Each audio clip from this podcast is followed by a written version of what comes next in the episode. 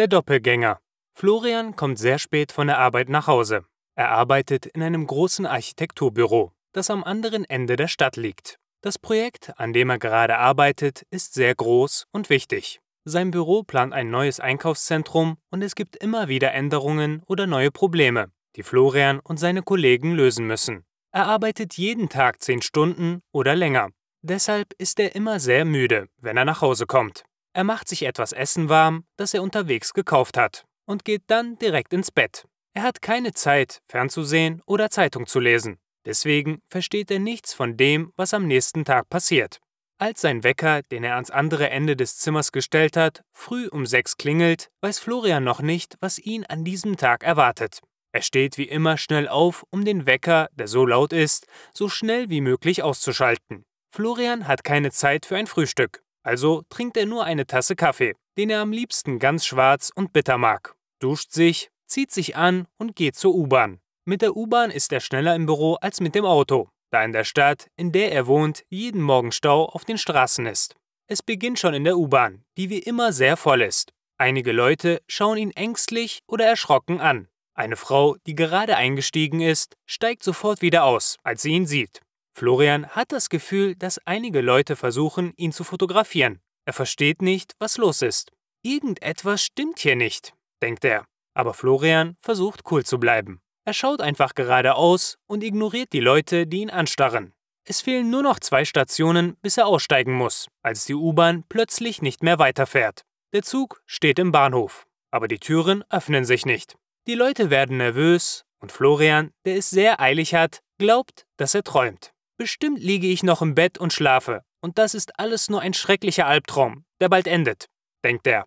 Nun steht die U-Bahn schon mindestens sechs Minuten mit verschlossenen Türen im Bahnhof. Endlich kommt eine Durchsage, die man aber kaum verstehen kann. Sehr geehrte Fahrgäste, leider gibt es technische Probleme. Vielen Dank für Ihre Geduld. Ein Baby, das auf dem Schoß von seiner Mutter sitzt, beginnt zu weinen. Florian bemerkt, dass um ihn herum sehr viel Platz ist. Die anderen Leute in der U-Bahn sind so weit wie möglich von ihm weggegangen. Florian glaubt, dass er etwas hört, was wie Polizeisirenen klingt. Plötzlich wird es laut.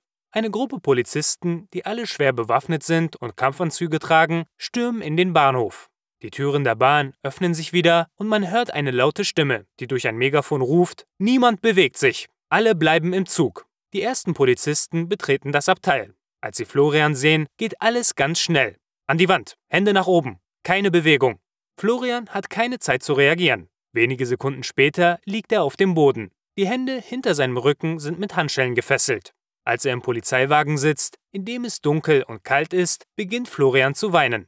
Er versteht überhaupt nichts, aber er begreift langsam, dass die Situation, in der er sich befindet, real ist.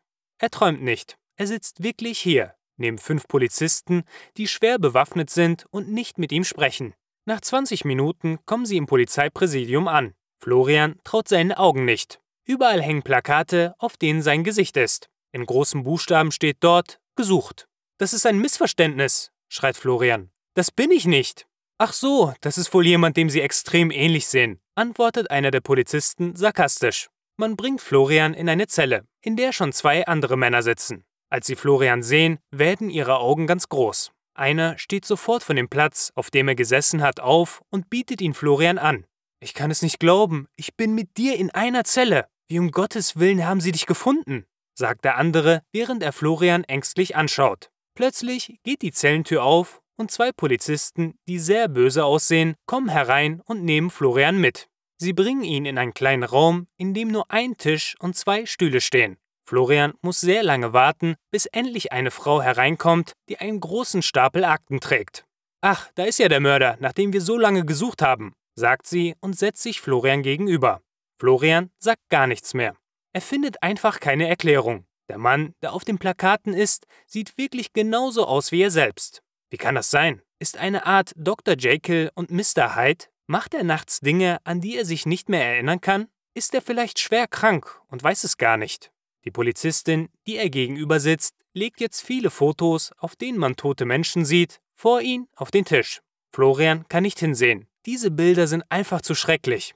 Glücklicherweise hat ihr letztes Opfer überlebt und wir konnten ein Phantombild zeichnen. Das passt genau zu den Aufnahmen, die ein paar Überwachungskameras gemacht haben. Sie wurden außerdem von Zeugen mehrmals in der Nähe der Wohnungen, in denen die Opfer wohnten, gesehen. Und wir haben jetzt DNA-Spuren. Sie waren das letzte Mal zum Glück sehr unvorsichtig. Damit sollte es kein Problem sein, zu beweisen, dass sie all die schrecklichen Morde begangen haben. Ihr letztes Opfer steht hinter diesem Spiegel, der dort in der Wand ist. Sie hat sie eindeutig identifiziert. Wo waren Sie zum Beispiel letzten Donnerstag um 21 Uhr oder am Dienstag um 18 Uhr? Im Büro. Ich war wie jeden Tag im Büro. Alle meine Kollegen können das bezeugen. Ich habe niemanden getötet. Die toten Leute auf den Bildern, wer sind sie? Das sind die Menschen, die sie in den letzten Wochen ermordet haben. Weil Florian nichts mehr sagen will, kommt er zurück in seine Zelle. Zwei Tage später bringt man ihn wieder in denselben Raum, in dem er schon vor zwei Tagen war. Diesmal kommt ein anderer Polizist.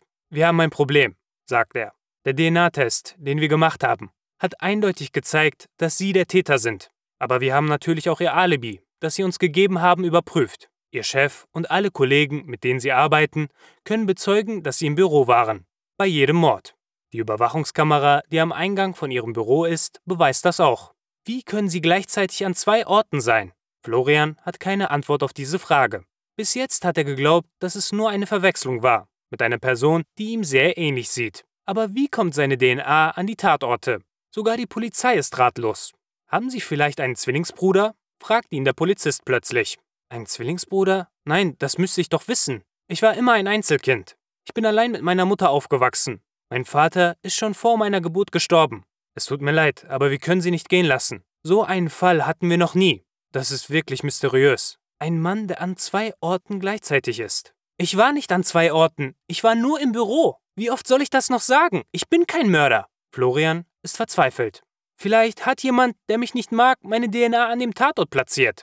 Der Polizist sieht Florian an und antwortet, das könnte eine Möglichkeit sein. Aber man hat sie auch identifiziert, wie Sie wissen. Vielleicht sind alle Ihre Kollegen Ihre Komplizen. Vielleicht haben Sie auch die Kamera in Ihrem Architekturbüro manipuliert. Vielleicht ist das gar kein Architekturbüro. DNA-Beweise sind stärker als Kamerabilder. Gewöhnen Sie sich an das Gefängnis. Sie werden dort sehr lange bleiben.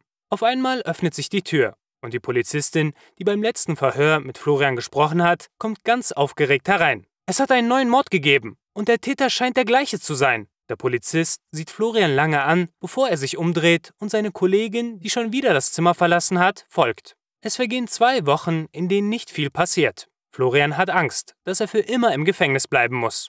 Der Rechtsanwalt, den er beauftragt hat, ist auch keine große Hilfe. Aber dann kommt die große Überraschung. Man bringt Florian wieder zum Verhörzimmer. Dieses Mal steht er nebenan hinter dem großen Spiegel, der eigentlich ein Fenster ist. Und Florian kann nicht glauben, was er sieht. Auf der anderen Seite sitzt er selbst. Das heißt, dort sitzt ein Mann, der genauso aussieht wie Florian. Wie kann das sein? Es stellt sich heraus, dass der andere Mann tatsächlich Florians eineiiger Zwillingsbruder ist. Sein Vater war nicht gestorben. Stattdessen ist er eines Tages, wenige Monate nach der Geburt, einfach verschwunden und hat einen Zwilling mitgenommen. Aber das ist eine andere Geschichte.